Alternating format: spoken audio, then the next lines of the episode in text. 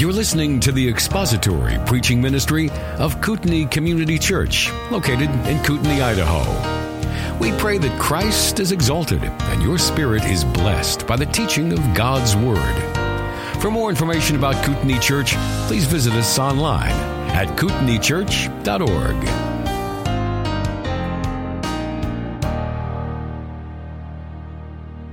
Have you ever noticed how often it is that we sing about blood as part of our worship services? We sing about the blood of the covenant, the blood of the ark, the blood of the sacrifice, the blood of the offerings, and of course the blood of Christ. We sing about blood a lot. On the surface, that kind of seems like an odd thing to sing about as part of your worship, doesn't it? I mean, to the outsider, it must sound profoundly weird to have a group of people who get together and they sing so much about blood, sacrifice, a bloodstained cross, a bloody ground under the cross, being adopted by the blood, the blood of the Savior, the blood of the sacrifice, the blood of the covenant. Man, we are a people that talk a lot about blood and we sing a lot about blood, don't we? For instance, Isaac Watts's hymn, or no, it's not Isaac Watts, it was the Wesley brothers that sang, And can it be that I should gain an interest in my Savior's blood? Let me read to you and remind you of a few of the songs that we sing that mention blood. Jesus, Thy Blood and Righteousness by John Wesley. Here are some of the lyrics. Jesus, thy blood and righteousness, my beauty or my glorious dress. Being dressed in blood is the analogy there. Midst flaming worlds in these arrayed, with joy shall I lift up my head. Lord, I be- believe thy precious blood, which at the mercy seat of God forever doth for sinners plead. For me, even for my soul was shed. Or the song Gaze on Christ by Chris Anderson has these lyrics, Behold the Lamb, the dying Lamb, who takes away just wrath. God saw the blood of his beloved and over us has passed.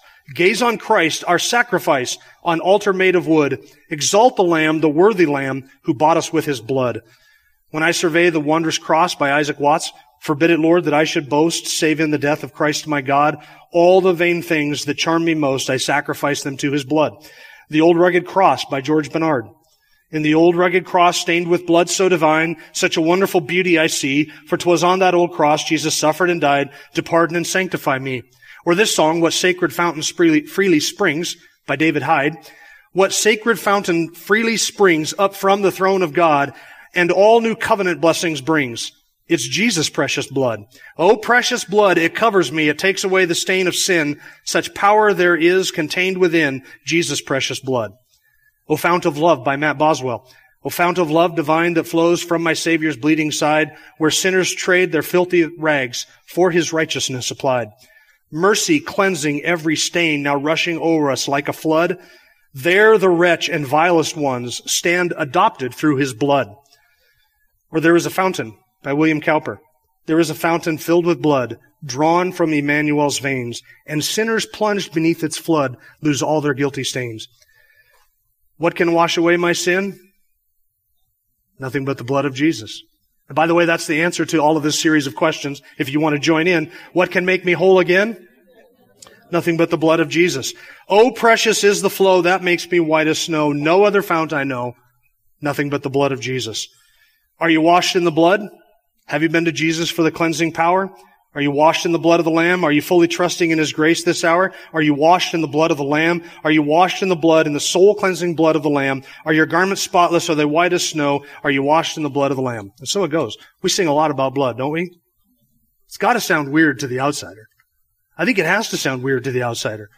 And it is offensive to the unbeliever because the unbeliever, the skeptic, the atheist, the agnostic would, would listen to what we sing and listen to what I just read to you.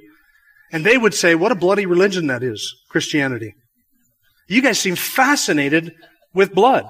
What kind of a deity is it that you worship that demands blood be spilt in order for him to show himself satisfied and gracious and benevolent toward you?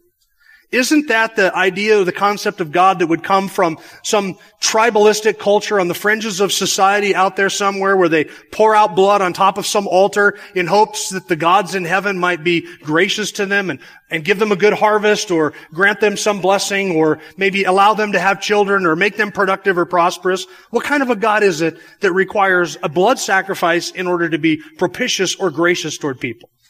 It does sound like a, a horribly bloody religion. But what the skeptic does not see is the weight and gravity of their own sin before a holy and righteous God. Because those animal sacrifices of the Old Testament that re- were required, the blood sacrifices of those, pointed forward to another sacrifice that was to come, a sacrifice which would actually pay the price for that sin. So the, the atheist who thinks that we serve a, a horribly, a horrible bloodthirsty God in the heavens does not appreciate the sinfulness of men or the righteousness of God or the idea of justice or the, the fact that that there might need to be an offering for sin and the giving of a life in order to make atonement, to make a payment for his own sin. The, the, atheist doesn't see that at all. So, of course, they cannot appreciate the bloodiness of our religion or the focus or fixation that we have with blood. And in recent weeks, we've been talking a lot about blood. Almost uncomfortably so. It's not going to get any better in the weeks ahead because we're talking about the significance and the atonement of Christ himself. And the focus of Hebrews 9 and 10 is really on the blood of Christ and what it has accomplished. In recent weeks, we've talked about the sacrifices and the Day of Atonement and the animals, the morning offering, the evening offering, the altar of incense, the Ark of the Covenant, the mercy seat, which was covered with blood. We've talked about the work of the priest and haven't, though I haven't described in any graphic detail, and it's not my intention to do so, the, the type of offerings that were made or how the offerings were made. We have talked about the brazen altar upon which the offerings were made and what was done with the blood and what that pictured and portrayed. And now we come to a section in Hebrews chapters 9 and 10, which is the heart of this book. This is the heart of the book. And it really deals with this subject of the, the blood of Christ. It is if the author has been planning and purposing all the way up until now to discuss this subject. He has been preparing us by describing the high priesthood of Jesus back in chapter 4 and 5 and 6 and 7 and by talking about the new covenant as opposed to the old covenant. Now he's prepared the way by talking to us about the tabernacle and all the furniture of the tabernacle. The author has been leading up to this, which is really the zenith. It's the, the crux of his whole argument in chapters 9 and 10 what is it that makes the new covenant superior? It's that it is initiated not by the blood of bulls and goats, which could never take away sin, but by the blood of a high priest who gave himself as an offering, offering a better blood. And that is really one of the main themes of the book of Hebrews. It is the sacrifice of Christ which is at the center of the argument of the book of Hebrews. This is what makes our redemption and salvation and the work of Christ far better than anything the Old Testament could have, uh, uh, could have provided. It is the blood of Christ and his sacrifice. And it really answers this question. What has his sacrifice accomplished, if anything? And for whom was the sacrifice made? And what has the sacrifice done? What is the power of that sacrifice? Is it superior to the Old Testament animal sacrifices? And if so, in what way? That is really the argument of this central portion of the book of Hebrews. So we pick it up in verse 11. I gave you an outline for the first 10 verses, which we covered in recent weeks. I said in verses 1 to 5, the author describes the Old Testament sanctuary. In verses 6 and 7, he talks about the services of the sanctuary. And then in verses 8 to 10, which we looked at last week, he describes the significance of the sanctuary and the services. So the sanctuary, the services, and then its significance. That was verses 1 to 10. Now verses 11 through 14 follows the exact same pattern. We have in verses 11 the description of the new sanctuary or a better sanctuary. In verse 12, a better service is described. And then in verse 13 and 14, an even greater significance. Look at verse 11. But when Christ appeared as a high priest of the good things to come, he entered through the greater and more perfect tabernacle. There's the mention to the, sacri- uh, the sanctuary again, the tabernacle. Not made with hands, that is to say, not of this creation. In verse 12, a superior service and not through the blood of goats and calves, but through his own blood he entered the holy place once for all, having obtained eternal redemption. And then in verses 13 and 14, a greater significance than the Old Testament significance. Look at verse 13. If the blood of bulls and goats, sorry, if the blood of goats and bulls and the ashes of a heifer sprinkling those who have been defiled sanctify for the cleansing of the flesh, how much more will the blood of Christ, who through the eternal Spirit offered himself without blemish to God, cleanse your conscience from dead works to serve the living God? So all the way through here, the comparison is between the work of Christ with the work of those Old Testament sacrifices. And all the way through here, his intention is to show that what Christ has done is superior. It's better. It's higher. It's greater in every way. He has entered a greater sanctuary. He has provided a better service and he has, and, and, and has a better significance, namely, uh, cleansing and, and, uh, atonement and forgiveness and the cleansing of the conscience. So that's verses 11 through 14. We're just going to look at 11 and 12 today. And I want to give you an outline for verse 11 and 12. There are four points of contrast here with Christ in the Old Testament and the, and the old significance of the, of the tabernacle and the services. In verse 11, we see that he as a high priest has provided superior blessings and a superior sanctuary and entered a superior sanctuary. Superior blessings and he has entered a superior sanctuary. In verse 12, Christ has offered superior blood and he has obtained a superior redemption. That's verse 12. Superior blessings, a superior sanctuary, offering a superior blood and obtaining a superior redemption. So let's look at verse 11. But when Christ appeared as a high priest of the good things to come, and he is the high priest of the new covenant, and the good things to come here, I think is a description of the blessings of the new covenant we'll get to in just a moment. But when it says that Christ has appeared, what appearance is he describing here? Is he describing Christ's appearance here on earth in his incarnation, when he was born as a baby and walked this earth among us? Is that the appearance, what we would call the first coming of Christ or the first appearance of Christ? Or is he talking about something else? I don't think that the author has in mind here Christ's appearance on earth as in his incarnation. I believe what the author is describing here is Christ's appearance in heaven for, before God in his presence. And I'll make that case for you. I want to give you the argument for that. In the context, he's been describing the priest going behind the veil into the inner part of the sanctuary. Remember, that is all part of the service that was rendered. The high priest once a year walked behind the veil and there he applied the blood to the horn, to the mercy seat. On one day of the year, that one high priest did that. So he has already talked about that. That's an illusion he has made, and that is in the mind of the author. And then later on, he describes down in verse 24, look at chapter 9, verse 24. For Christ did not enter a holy place made with hands, a mere copy of the true one, but into heaven itself now to appear in the presence of God for us. Notice the language. He has entered into the presence of God to appear for us. So when the author says, when Christ appeared as a high priest of the good things to come, I think he is describing here the act of Christ entering into heaven, which is the greater tabernacle he describes in verse 12. He has entered into that holy place once for all. There he appears in the presence of God on our behalf, where he applies the merits of his sacrifice, where he pleads for us, where he intercedes for us, where he stands as our representative. There Christ is appearing in the presence of the Father on our behalf. So that's the appearance that he's talked about, that he's talking about. Now when Christ has appeared, as a high priest of the good things to come. What are the good things to come? Those are the new covenant blessings. Do you remember back in chapter 8 when we looked at there were three of them? Really three categories of New Testament blessings or New Covenant blessings. There was first of all an internal knowledge of the law, an internal law, not a law written on tablets of stone, but a law written on the heart where God's Spirit comes and dwells within us. That was one of the promises of the new covenant. Second, a knowledge of God so that every person in the new covenant now has a personal and intimate knowledge of God so that we no longer have to evangelize other members of the covenant because everybody who is included in that covenant is a believer, a genuine believer. Only believers are in that covenant. So now we have an internal law. We have a, all have a knowledge of God because we are all saved in this covenant. And third, there was the forgiveness of sins. These are just some of the promises of the new covenant blessings. And so many more we could add to that, but Christ stands as our high priest in the presence of God where he mediates all those present blessings to us on behalf of the Father and he grants them to us and he stands in God's presence. He has appeared in the heavens, in heaven, in the presence of the Father, where he stands there on our behalf as a high priest, mediating to us all of the blessings of that new covenant. When Christ has appeared as a high priest of the blessings to come. Now you might be reading a translation that does not translate it to come, but might translate it as have come. Past tense. Let me take a moment to explain what's going on here. If you follow the NASB, and the NASB follows the tradition of the King James and the New King James, they translate it the good things to come. So the King James, the New King James, the NASB all translate that as if it's describing blessings that are yet to be bestowed upon us. Future blessings. Future realities. Whereas the ESV translates it this way, the good things that have come, and the NIV translates it the good things that are already here. Now why such a different translation? That's, is he talking about the future blessings or is he talking about the present blessings? Because there are both of those, right? We do enjoy the pleasant, the present blessings of salvation and of the new covenant, realities that we participate in now, but there are also future blessings of the new covenant that are yet to come. This comes down to a difference of different, different manuscript families have a different reading at this point. And as one commentator said, it is difficult to decide between the alternate readings because the manuscript evidence for both readings is of near equal quality, which means that there are old manuscripts and there are reliable manuscripts on both sides that, that render it both ways.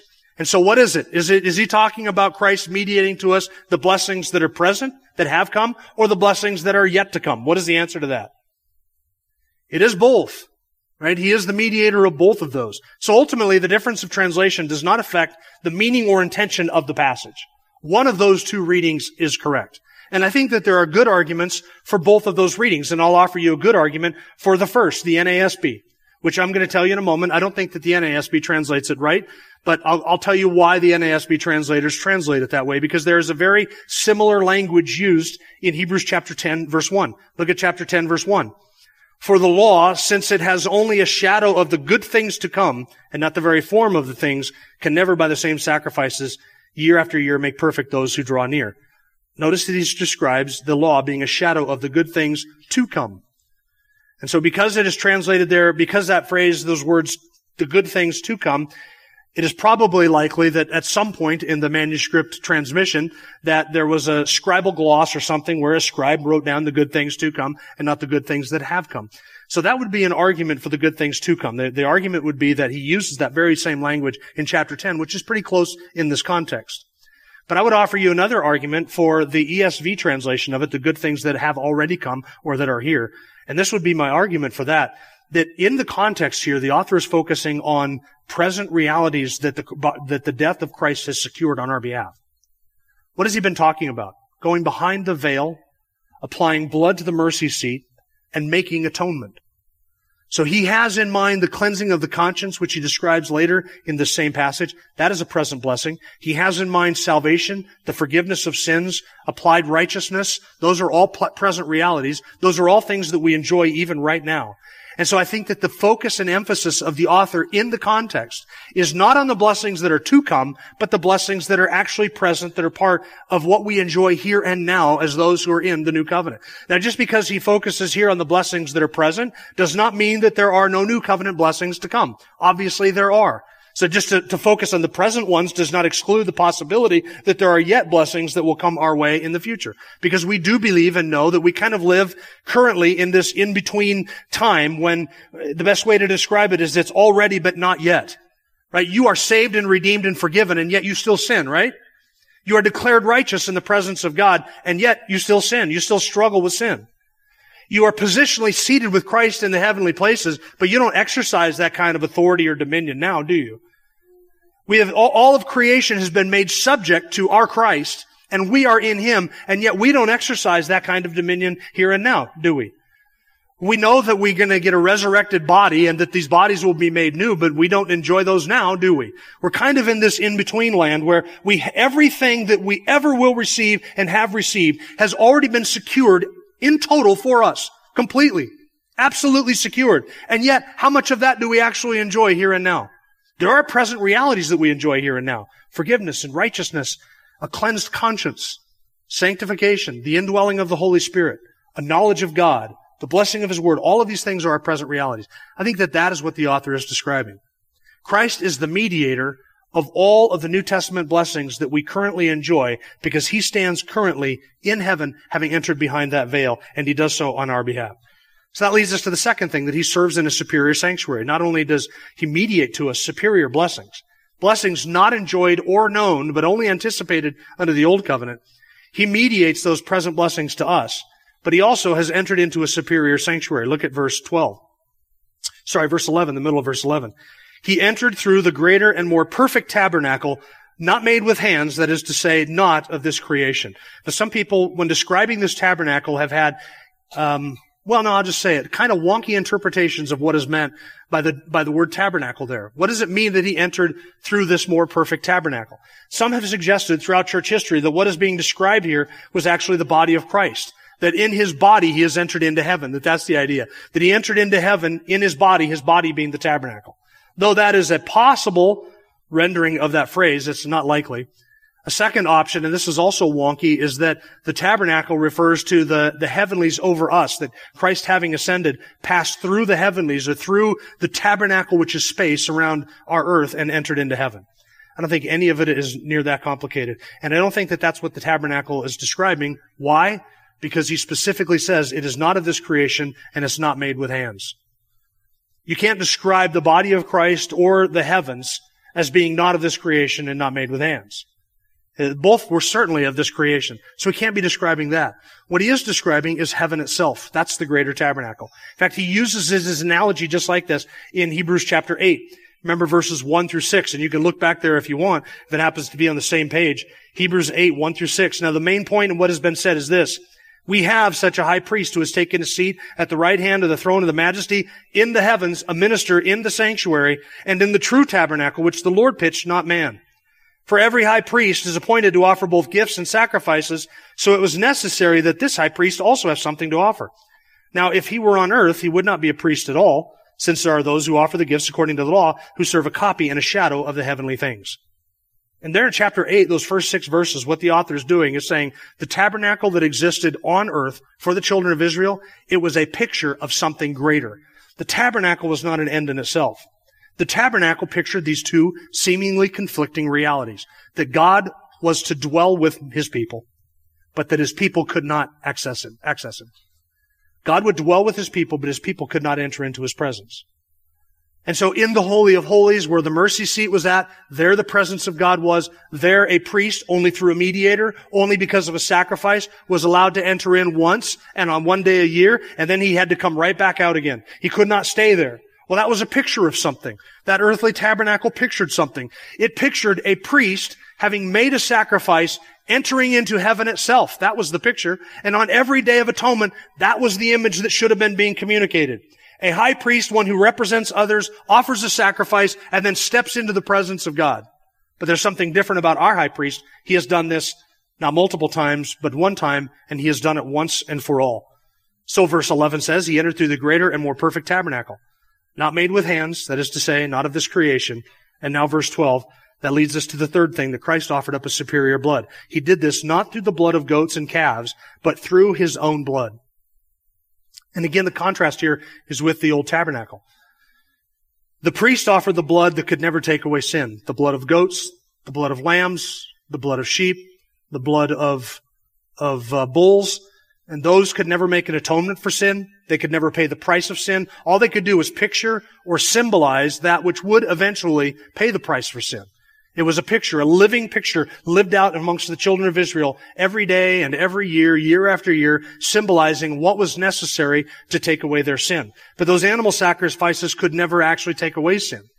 But now Christ has entered heaven, pleading not the merits of an animal or another person who has died on our behalf, but he has entered into heaven and he presents the merits of his own sacrifice in the presence of the Father. Not the sacrifice of an animal, and not the sacrifice of any other human being who would dare to die in our stead, but his own sacrifice. It is his own merit and his own righteousness, because it is by his own death that he has secured our salvation. So under the new covenant, the one who functions as our priest was also the sacrifice. Because our priest didn't offer up another sacrifice. Christ never offered up an animal sacrifice. And to pay for our sins, he didn't offer up an animal sacrifice. But instead, our Lord offered up his own blood. And that is a superior blood. It was the perfect sacrifice because he had no debt to pay before God's law. The, the just demands of God's law made no demands upon him at all. But they could, the justice of God could fall on him on our behalf, which is why Isaiah 53 says he was bruised for our iniquities. And he was chastened. The chastening that brought us peace fell upon him. It was in our stead that he died. He was the substitute. So the just law of God, the justice of God's law could not fall upon him as an innocent person, but it could fall upon him if he were to bear the sin of guilty sinners, which is what he has done. And because he is the God man, he is infinitely righteous. And so he has in himself, because he is God and man, he can stand before God as man, fully man, having represented us and shed his blood in our stead. And because he is also God, the God man, he can do so to an infinite degree so that the righteousness that he provides to you and to you and to you and you and you is infinite righteousness. If it were just another innocent man who had died in our stead, without being God, he could exchange his righteousness for our sin, and it would be a one-to-one transaction if an innocent man could die in our stead. But if an innocent man dies in our stead, who is also God, infinitely righteous and therefore infinitely perfect and infinitely able to bear our sin, then he can take the sin of an untold multitude as well as give to that same untold multitude all of the righteousness that they need to stand blameless before the throne of God. That is what Christ has done. Infinite forgiveness, and infinite righteousness in that one sacrifice. It's a better blood. No number of bulls and goats could accomplish this. Not, not the bulls and goats of a thousand worlds could ever accomplish what the blood of Christ has done in that one sacrifice. He is the substance of all the symbols of the Old Testament. A sacrifice of such infinite value and worth that if God had determined to save every last person who has ever lived, no further sacrifice would be necessary to do it. No further sacrifice or suffering.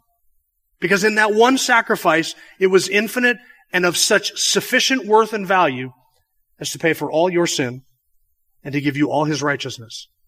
And he could do that if the elect of God had included multiplied millions of more people. That sacrifice would have been sufficient to atone for that if God had so willed or so intended. That is what the sacrifice of Christ has accomplished. So it is a better blood. Being fully God, He can represent us. Being fully man, He can bear all of our sin and give us all of His righteousness. It was a superior death, a superior sacrifice, achieving a superior merit. Now I want you to look at the fourth thing. Also in verse 12, that he has accomplished or obtained a superior redemption. All the way through this passage, the parallels between the temple or the tabernacle and the work of Christ are intentional and they are striking. We have two high priests, an earthly high priest and a heavenly high priest. We have two locations where this work was done, the earthly tabernacle and the heavenly uh, tabernacle where Christ pleads for us. We have the blood of bulls and goats on the one hand and the blood of the sinless Son of God on the other hand. We have the holy place that Christ has entered to, which is heaven, and the holy place in which the priest entered once a year, and that is the Holy of Holies. We have a, a, contrast between the frequency with which that work was done. Under the Old Covenant, the priest had to do this morning and evening sacrifice every day, and then every year they had to do the Day of Atonement and offer a sacrifice of atonement. But Christ having done this, He has accomplished this with one sacrifice. And so you see in verse 12, He did this through the blood of bulls, of goats and calves, but through his own, not through the blood of goats and calves, but through his own blood, he entered the holy place once for all. This was unthinkable to the Jewish mind. To, to, a Jew who understood anything about the tabernacle or the temple or any of its functions, it was unthinkable that the priest would step behind the veil and never come out, not come out from behind the veil. You know what would happen? You know, the, the only, the only time that a priest would ever step behind the veil and not came, come out, something had happened. You know what it was? He was dead. Because he went back there ceremonially unclean, or he did something profane behind there, or he didn't accomplish it, or he wasn't pure before God, or he hadn't offered a sacrifice for himself. But our Savior has gone into heaven, pleading the merits of his own blood, and this he has done once for all. He stepped behind the veil where he currently is as an anchor for our soul, sure and steadfast, a forerunner for us, behind the veil, and he has done this once for all. He has never come back out. He never needs to come back out. Under the old covenant, the priest would step back behind that veil on that one day a year, only with the blood of the sacrifice and the incense, uh, the incense in their hand from the altar of incense. And they would step behind that veil and the priest would quickly sprinkle the blood and then he would get right out of there again. He hurried out. He didn't linger. He didn't take in the sights and the sounds. He didn't uh, count the squirrelies on the ark. He didn't sit down and meditate upon the significance of any of that. He, he walked in, he did his work, and he got back out again. Our high priest has gone into heaven and taken a seat at the right hand of the majesty on high. Isn't that amazing? That, that says something about the completeness of his work, the totality of his work, the sufficiency of his work, so that there is no longer anything that needs to be done. What does it mean that he did this through his own blood? Again, there are some, some loopy interpretations of this. Some people have suggested over the years that what this means is that Christ actually physically entered into heaven with a physical vial of his physical blood and applied that in the presence of the Father to some sort of a, of a mercy seat that is in the presence of heaven. That is not what it is describing. It is not describing Christ resurrected from the dead and he thanks Peter for collecting the blood and, and, takes it in a vial back to heaven with him and applies it there. That's not what's being described. The whole thing is connected to the analogy of the temple of the tabernacle. He has entered through the merits of his sacrifice. Not to physically apply that blood to any kind of an altar or ark in the presence of God in heaven. But that sacrifice having been accomplished, he enters because of the merit of that sacrifice. Just as a priest could enter behind the veil into the presence of God only on the merit of that sacrifice, bringing that blood with him. So it, it is what is pictured there, not any kind of a hyper literalistic presentation of the blood of Christ in heaven. It's the analogy that is being drawn. What is being pictured there is him stepping into heaven because he has a right to enter heaven, having accomplished all the Father's will and having been obedient unto the point of death, having resurrected from the grave, having done everything the Father gave him to do, having made that one sacrifice once for all sin, taking it out of the way, making a, path for his people. He has now entered into the presence of God one time and one time only. He doesn't have to come back out and he can enter in in the merits of his own sacrifice. That is what is being pictured there. Christ has finished his work on the cross and has done once and for all. And having done so, he has obtained, look at the meaning, look at the wording of the text. He has obtained eternal redemption. Past tense, obtained. Not he is obtaining eternal redemption. Not that he is continuing continually providing eternal redemption or continually working to accomplish eternal redemption by a, by a, a, series of sacrifices made in the presence of God in heaven. That one work on the cross, that one sacrifice, past tense, has obtained eternal redemption. It has been accomplished. So that we can say, and by the way, this is always connected to the, the blood of Christ, this redemption. He has obtained it past tense, and, and the word redemption there means to set free, to liberate, to deliver to ransom, and it has the idea of being purchased out of a marketplace, like a slave was purchased out of a marketplace. And our redemption describes that very thing. We were in slavery to sin. We were in the marketplace of sin. Satan was our master. We were chained and unable to liberate ourselves. We couldn't pay the redemption price because it was too steep. We could do nothing to earn that redemption or to merit that redemption. But in stepped another, a kinsman redeemer who offered that purchase price, provided that sacrifice so that he could make the payment necessary to redeem and ransom us from the slave market of sin. That's the analogy there. And that, what has accomplished this is the blood of Christ. That's why we read in Ephesians chapter 1 verse 7, in him we have redemption through his blood, the forgiveness of sins. According to the riches of his grace. 1 Peter 1:18 says you are not you're not saved by perishable things like silver or gold, but by the pre- by the precious blood as of a lamb unblemished and spotless, the blood of Christ. That is what has secured our redemption. Acts 20 verse 28 says that God purchased us with his own blood. Paul said to the Ephesian elders, be on guard for yourselves and for all the flock among which the Holy Spirit has made you overseers to shepherd the church of God, which he purchased with his own blood. God purchased you with his own blood. God spilt the blood of the God man on the ground to pay the purchase price of your redemption, to buy you out of the marketplace of sin and to set you free. So that we can say, he has obtained eternal redemption, past tense, on behalf of every last one for whom he died. That that salvation has been obtained. Not that he is working to obtain it. There's nothing that we can add to it. There's nothing that we can, that we can do to make it effective for us. It has been accomplished. He said it is finished. So eternal redemption has completely been obtained. Perfectly and infallibly, he has saved forever, past tense, all those for whom he died. A thousand years before you and I were born, Jesus Christ secured your salvation and obtained your redemption. It was utterly impossible in the plan and foreknowledge of God for you to miss the salvation that he has obtained on your behalf. Why? Because on the death, on the cross, in the death of Christ, your sin was laid on him. So past tense, at that moment, he obtained eternal redemption. Up to that point, it was all anticipated. In the plan and purposes of God, it was going to happen, but in point of time, it had not yet happened. But when Christ said, it is finished, at that moment, he had obtained, past tense, eternal redemption on behalf of every last person for whom he died. So I say to you, is it possible, is it possible that Christ would obtain eternal redemption, deliverance from the slave market of sin on behalf of millions of people who would never be delivered from their sin? If he has obtained your salvation, you will be delivered from your sin and you will be brought safely into the presence of God. It is impossible that it could be otherwise. He's not going to, he's not going to pay the price to sin to redeem millions of people who will then perish in their sins. But his death for you was specific. It was particular. It was individual.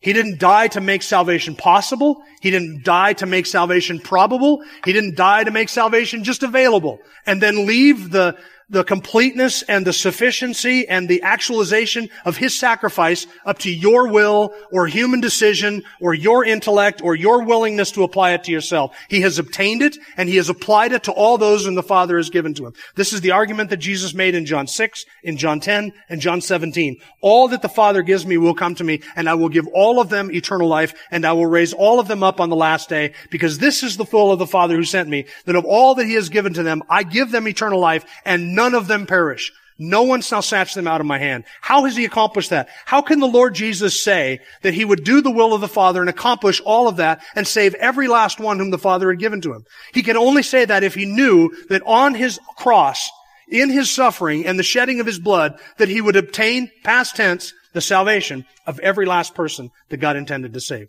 Every last single person. So the standing before the throne of God, there will be none of his people missing and not a bl- drop of the blood of Christ and not a, a, a moments of its merits will ever be wasted. He didn't die to obtain eternal redemption for countless millions who will never be redeemed. That would be a failure. He died to obtain eternal redemption. And he actually redeemed all those for whom he died. It is a perfect, it is a sufficient redemption. And if the price has been paid, then it must be an eternal redemption.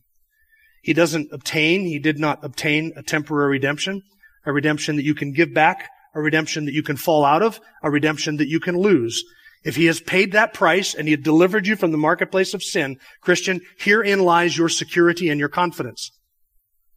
That if he has paid that price, you have been redeemed and it has been accomplished and it is an eternal accomplishment, not a temporary accomplishment. And if the blood that he has spilled has purchased us, then it must be eternal redemption. It cannot be temporary redemption. And if the sacrifice that he has made is sufficient to atone for all of our sins, and he has actually done that, then it must be eternal redemption and not a temporary redemption. In other words, this passage describes the redemption that you and I have in terms that we've talked about on multiple other occasions, that it is a salvation that is actual, it is accomplished, and it is secure. And it is secure not because it's just you fell into it and now you can't get out. It is secure because he has obtained eternal redemption. And if all of your salvation rests on him, then none of it, including the keeping of it, rests on you. He will hold me fast. We just sang that. Do you know what that word means? Because my love is often cold, because my heart is prone to wander, because if salvation depended upon me, I would have fallen out of it. I would have failed. I would have lost it. I would have stumbled into perdition if it depended upon me. But we don't, it doesn't depend on me. It depends on one who holds me fast through faith. That is what it depends on. And if his blood is superior and his sacrifice is superior, and if it's accomplished eternal, a, a superior redemption, then it must be eternal redemption. There's no other kind of redemption. There's no other kind of redemption except for eternal redemption. The Bible knows of no other kind of redemption. A non-eternal redemption would you be you getting redeemed and then going back into the slave market of sin. But how can you go back into the slave market of sin if your price has been paid? If your price has been paid, then God cannot exact that price from you. That's the justice of salvation. All my sin was laid on Him so that I bear none of its weight, none of its burden, none of its cost, none of its guilt. All my sin was laid on him, and I cannot lose that salvation, and I cannot fall out of that salvation, because for me to do so would require that the weight of my sin and the guilt of my sin then be punished on my head. But that's not justice. God will not require justice at the hands of the Savior and then turn around and require justice at the hands of the sinner. If the justice has been paid by the Savior, then justice has been satisfied. And if justice has been satisfied, it has been satisfied fully, and it has been satisfied completely, because He has obtained eternal redemption. There is a whole sermon in those three words. Eternal redemption. I didn't give you that whole sermon, though you might have felt like I did, but I gave you the main points of that whole sermon. He has obtained eternal redemption.